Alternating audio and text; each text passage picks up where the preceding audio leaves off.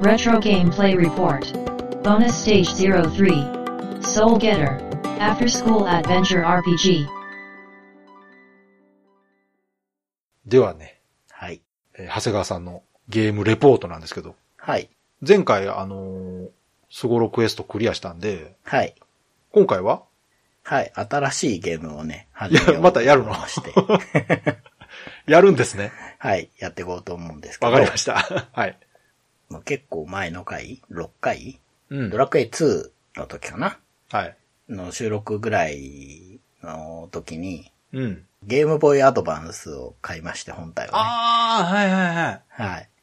で、まあ、ドラクエ2も今絶賛やっているんですけれども、うん。はい、あの、ちゃんとね、船取ってうろうろしてますよ。やってましたね。ちゃんとあの紋章集めて、 3人仲間にした後も遊んでましたね、はいちゃんと。やってるんですけど、うんうんあの、今大東大で非常に苦戦してるんですけどああ、いいですね。。懐かしいな、広す大ぎ東る大。うん。で、まあ、やるゲームは、ドラクエ2ではなくて、うん。あの、別のゲームをちょっと選んで買ったのがありまして、ほうほうほう。えーっとですね、うんソウルゲッター放課後冒険 RPG っていう、えそれタイトルはい、えー、RPG ってついてるんですか、タイトル。そうです。放課後冒険 RPG ってついてましたね。えでこれ、、ゲームボーイカラーのゲームで、うん。マイクロキャビン、うん。あの、日本初のアドベンチャーゲームを作った、開発、マイクロキャビン。マジっす かそんな、そんな話があったんですか、なんかミステリーハウスっていうゲームらしいですけど、へーまあそこので、うん。あの、 お前懲りてないなって話ですけ ど、ドット絵が非常に良くてですね。 また、ジャケ買いか。また。あの、クォータービューなんですよ。ほうん。で、えっ、と、敵が3人で自分が1人かなう。うん。ぐらいでやるんですけど、まあこれが結構いいドットで、ああ、そうですか。今回はね、ちょっとあの、もうちょっと調べてから選んだんですけども、 割と評判もいいみたいおで、おいいじゃないですか。なんかね、うん。ファンタジーの世界で、うん。小学生ぐらいの主人公うん。で、ここもポイントなんですけど、まうあん男の子と女の子がいて、うん。まあ要は名前がないタイプ。自分でつけてねってタイプで、うん。うん。で始めて、なんか朝学校に行って、うん。終わった後に、うん。夕飯までの間になんかごちゃごちゃやって、うん。世界を救うらしいです。おおだから放課後 RPG、なるほどね。うん、っていうそういうことか。なんかね、ちょっと変わった感じなんだけど、うん。ゲームシステムとしては結構オーソドックスらしいです。ああ、いいいいじゃないですうか、んじゃだからこのくらいがいいかなと思って、あ。それはまだ全然プレイしてないんですね、今。ちょっとやったんですちょよ。っとやった。うん。で、まあ確かに学校行って、うん。クラスのみんなと遊びに行こうぜ、みたいなところで、なるほど。ちょっと冒険に巻き込まれて、みたいあなあ、いい感ですじね。うん。の導入までやったんですけど、うん。まあ、普通に遊びやすいですね。じゃあ、ロープレイってことは、ちょっと時間かかりそうですね、まだねう。ん、かもしれないです。どのくらいの長さのゲームなのかわからないんですけど、ね。はい。やってってみようかなと。ドラクエ3よりは短いと思います けどね。うん大丈夫やとう思う。ん。うんまあ、ゲームボーイカラーもいいですね、やっうぱ。んうんううんん。すごくいい絵です、これも。 いで、やゲーちょっムとも感触もいいんで。これからのレポートを楽しみにしてますよ。はい。 Days of Life with Games. Brightbit Brothers. じゃあ、久々進捗行きましょうか。はい。まあ、今遊んでるのが、うん。マイクロキャビンさんのあの、ソウルゲッターっうん。ていう放課後 RPG ってやつなんですけど、うんうん今ね、多分ね、真ん中は超えたと思います。うん。結構普通にやってて、なんかまあ、かもなく不可もなくというか また。 あの、ちゃんとよくできてる部分もあるんですよ。例えばその、久々に遊んだ時とかに、うん。何やるかわかんないってロープレってあるじゃないですか。うんだから A ボタンを押すと、今の目的みたいのを主人公が喋るんですよ。思い出ほしたうほみうたいほうに。ほあ、まるまるしらきちゃんみたいなのとか、うんだからそういうのはいいんだけど、うんただそのフィールド魔法とかうん使った時うんにリアクションがないんですよ。う。あ光ったり音が出たりしないんですーよ。えうん。あのね、いわゆうる街から街に移動するようなやつはうんあるんですよ、エフェクトが。うん。だけど、回復とかだとう、んなんもないんですよ。 こ、これは、なんかどうかなっていうね。 なんか、思いますけどね、お話はどうなんですかかお話。お話は、まあ、ベタな感じで、特に迷いもせず、主人公がね、自発的じゃないというか、巻き込まれ型なんで、お話を回していく二人組みたいのが出てあきあ、て、なるほど。次はこっちに行くわよみたいな感じで連れてかれるんで、うんで、行った先でその人たちってトラブルにあって仲間になってくんないんですよ。うんうんうん。だから、結構め、うん、珍しいと思うけどな、2000年のゲームなのに、うん1対1の戦闘しかないです、今んとこ。へえ。仲間増えないんですよ。へうんえ。そそれはでも中盤ってことはなんかこう、本筋がちょっとずつ進んでるってことなんですかあ、そうです。お話としてうは、ん。進んでるのはわかうるんんなるでほすど。ようんね。。うん、そうそうそう。じゃあじゃあこれから盛り上がっていくんじゃないですかクライマックスに向け て。。うん、かもしれないですね まだじゃあそういう感じじゃないね。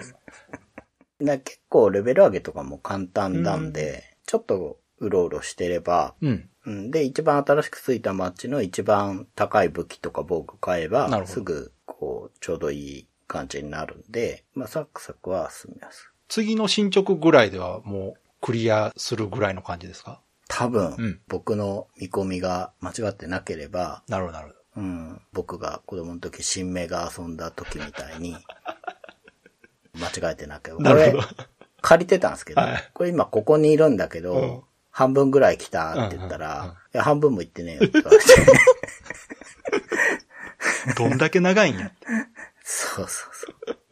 いや、でもじゃあ、ぜひね、今まだちょっとピンと来てないけど、後半ぐーっと来るかもしれないですから、そうですね。またその時にね、ちょっと詳しくはい聞。かせてもらおうかなと。まあ、ドット絵は最高です。ね、絵はね、あの、はい私も長谷川さんが画像を上げてたんで見ましたけど、うん。確かによくできてますね。うんう。ん、いい感じです。わかりました。はい。 Days of Life with Games. Brightbit Brothers. じゃあ、あの、 長谷川さん、進捗いきます、進捗。はい。お願いしまあま、す。ソウルゲッター放課後、はい。えー RPG を、うんもうね、放課後もない年になってやってますけど も。多分ね、うん。最後のうん。うん。ダンジョンに入りました。多分、お話的には。うん。うん。多分最後じゃないかはいな。はそいはいの、魔王的なね、倒すべき相手っていうのがいて、うん。うん。それの城っていうのが復活して、そこにう今ん、たどり着いたんで、はい。もうちょっとで終わるんじゃないそっかかなと思なるほうどんですが。じゃあ、やっぱ、さすがにエンディングまではいけなかっそう、ちょっとね、途中で出てきたのが、た。うん。妙に敵が強くて、うん。もういっぱいレベル上げして、どうになるかほどこうにか行ったんすけど、うん。なんかね、王様が持ってっていいよみたいに置いといてくれた、いい剣、いい鎧、いい盾を全く気づかずに、あ、それは長谷川さんのミスで。はい、 うん。挑んだもんで、うんもうそうかことが済んでから戻ってきて、そういうことか。おっと宝箱があるぞって開けたら、え、じゃあ、その大事なアイテム使わずに買ったんですかえっと、その魔王が出てくる一個手前のああボスたちはえ、買ってたんですか勝てました。すげえ。じゃあもう、物理的にレベル上げて買ったんですよ。じゃそう。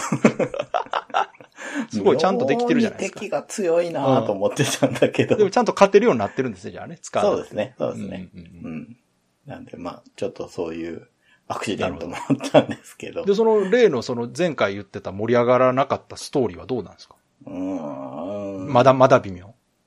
うーん。なんか、その、うん武器をね、取れなかったことで、はい。お、歯応えあるじゃないかと思って、敵を ね、倒した後に、うん。あのなんていうかな、村人が全部うん。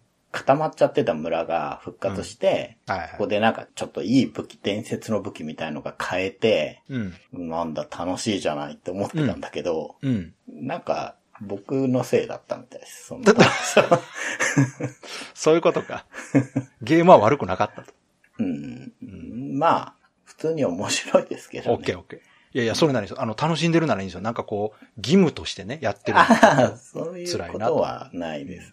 じゃあ、うんあれですね。クリアした後の感想はまた次回の進捗でってことですね。はい。そうなるいやいとや、も思いうます。それはもうそれで楽しみにしてますよ。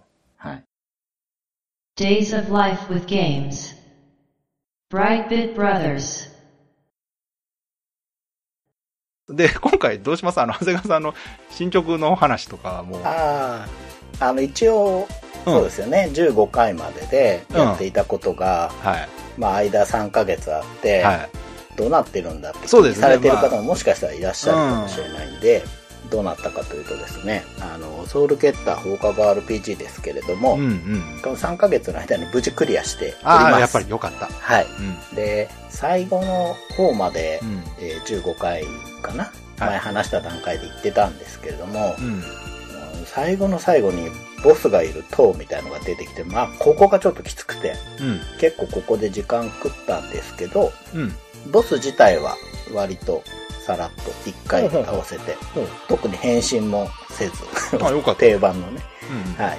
で、まあ、ちゃんとクリアできましたということなんですけど、その、このゲームの特徴で、テトロミノみたいなピースのパズルをペンダントにはめ込んでいくと、うん。魔法が使えるようになるんですね。ほ例えば、なんだろう、ブリザードとかだったらう。、ほ風のソウルと氷とみたいなのをはめ込んでって作るんですう。よ。はいはでね、それが全然集まってないとこ見ると、うんやり込み要素はまだまだある。い。ああ、なぽいるほど。ですそういうことか。お話だけ追っかけたら終わる。それぐらいで終わるけど。多分ね、行ったことない島とかがありそうなあのらで、ほうほそういうとこ行けうば、まあもっといろいろ取れるかなと思うんですが、うんまあお話終わったっていうことで、なるほど。はい、ソウルゲッター無事クリアできました。まあ、さすがにね、こんだけ時間があったんで、大丈夫だろうなと思ったんですけ ど。とりあえず、満足はしました。はい、面白かったです。あよかったですねあの、素直なゲームでした。ジャケ買いしてね、どうなんだろうなと思ったんですよ。 そうかそうか、いや、よかった。ちょっと間空きましたけど、無事クリアした。はい、じゃあこれで、今の長谷川さんのゲーム攻略シリーズは、はい。一旦終了次、またなんか予定あるんです一応ね、うん買ってあって何やろうかなってかいうあ、あるんです考えね。てる OK。とこなんですけど、ね、じゃあまた、あの、はい次始めたら言ってくださはい。い。うん。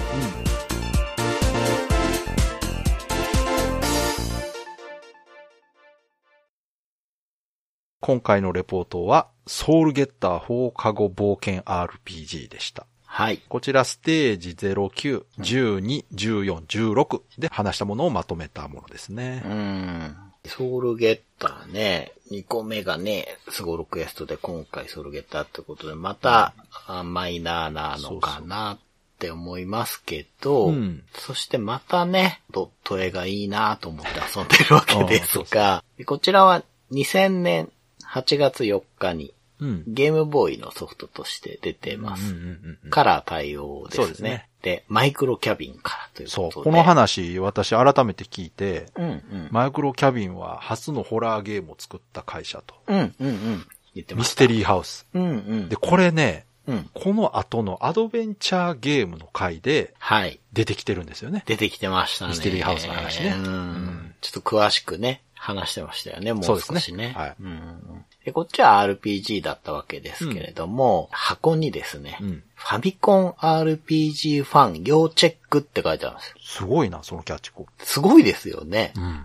で、2000年のゲームですよ。あー、そういうことか。 2000年って PS2 が発売さそれっかたそっか年ですよ。じゃあやっぱちょっとこう、レトロチックなゲームですよということねそう。うん。だからちょっと、こう、原点回帰というかね。うん確かに。うん。いろいろややこしくなってるけど、オーソドックスなのも遊びたいですよねっていううん。コンセプトなのかなと改めて思うん確かにですけど、うんうん。ねだってもう 64? でゲームキューブが2001年ぐらいいや、2000年って言ったらプレステ2ですよ。ですもんね。うんだから、本当に。でもこの頃からちょっとこう、レトロゲームっぽいね、ゲームを。え、そうか、2000年でゲームボーイカラーなのか、アドバンスじゃないんや。そうなんですよ。アドバンスは2001年からなあのあー、で。じゃあもうほぼ最後、ゲームボーイカラー最後ってことそうそう、そうすなげえなんですよね。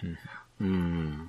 だからまあ、ドットのクオリティがね、高いのもうなずけるんですけど、確かにうんただ、本当に見たことない方は画面見てほしいんですけど、うんうんクオータービューってやつなんですよ。はい。はい。うん。あのクオータービューで可愛いドット打つのは、うん。やっぱ難しいとあ思うん難しいですねですよね。はいはいあの、単純に絵としての整合性取りつつ、そうまあ言ってもゲームボーイの回想なんですそうですね。か真ら横とか正面のキャラを描くのとは違いますからね。そうですよね。やっぱ1段2段難しいと思うんですけど、それでキャラが可愛くて、で、まあ簡単ですけど、アニメーションもするんですよね、このゲーム。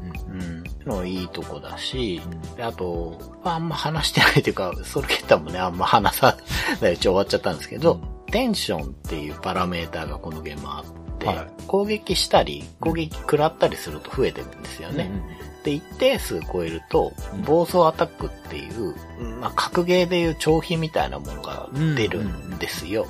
だから、この暴走アタックをどこで使うかっていう駆け引きを多分させたい、買ったんだと思うんですね。なるほどね。で、3段階強くなるんですけど、この暴走アタックが。3段階目は、255だったっけな。マックス値に行くと、暴走アタックなので、自動的に出ちゃうんですよ。ああ、なるほど、なるほだからボスに行くときに、その、一番強い状態のボスアタック、そうか250ぐらいでいけるとど。理想。あー。なるほど。調整するわけですね。そうそう。っていうのを多分させたいんだと思うんですよね。うん。とかね。まあ意欲的なところもあるし、まあそそうもですそねも、放課後 RPG ってうなんだって話なんですけそど、学校行って帰ってきて、うん。夕飯までの間しか冒険ができないっていいでいすうね。お話なんですけど、ん。このコンセプトはいいんだけど、まあ、正直あんまりストーリー には、うまくね、かかってきてなくて、これがなんかこう、学校でなんかして、うん。冒険の方でそれが活かされてっていう相互効果があるとか、もうちょっとね、深みが出れば、もっと話題にうん。なるほどな。なったかなと思うので、まあね、ドット絵そのままに、それこそ本当にゲームボーイアドバンスで続編とか出ればね、また違ったのかなって。まあね、でもそれでもこの2000年代にね、うん。ゲームボーイのゲームが発売されたこと自体がね、うん。意欲作だなと思いますよ。そうですね。うんで、だから惜しいんですよ。本当にん。基本的なところをしっかり作って揃えてるので、うんこっからどう広げるかだったと思うんですけど、ね一人旅ですからね、このゲーム。仲間増えないんえ。いで。ろいろ制約があったんじゃないですかそう、そうなんですよう。んそれが容量の問題だったのか、うん制作期間だったのそか、うですねわかんないですけど、あーちょっとね、続編が出ないには惜しいかなと、はい改めて思いますけどね。うん、これ、いいゲームなんで、まあ、そんで見てもいいかなと言いたいとこなんですが、うんちょっとプレミアみたいなんで、あらそうなんや。そのようです。いつの間にかそんな感じにないっやーもうこのままいくと本当ほとんどのレトロゲームはプレミアになりて、 なりますね。もうちょっとゲーム内容関係なくなってきてるからな。まあ、それもね、感じるとこですけど、まあ、ソウルゲッターは多分中身の評価も良くて、そうですね。ことだと思いました。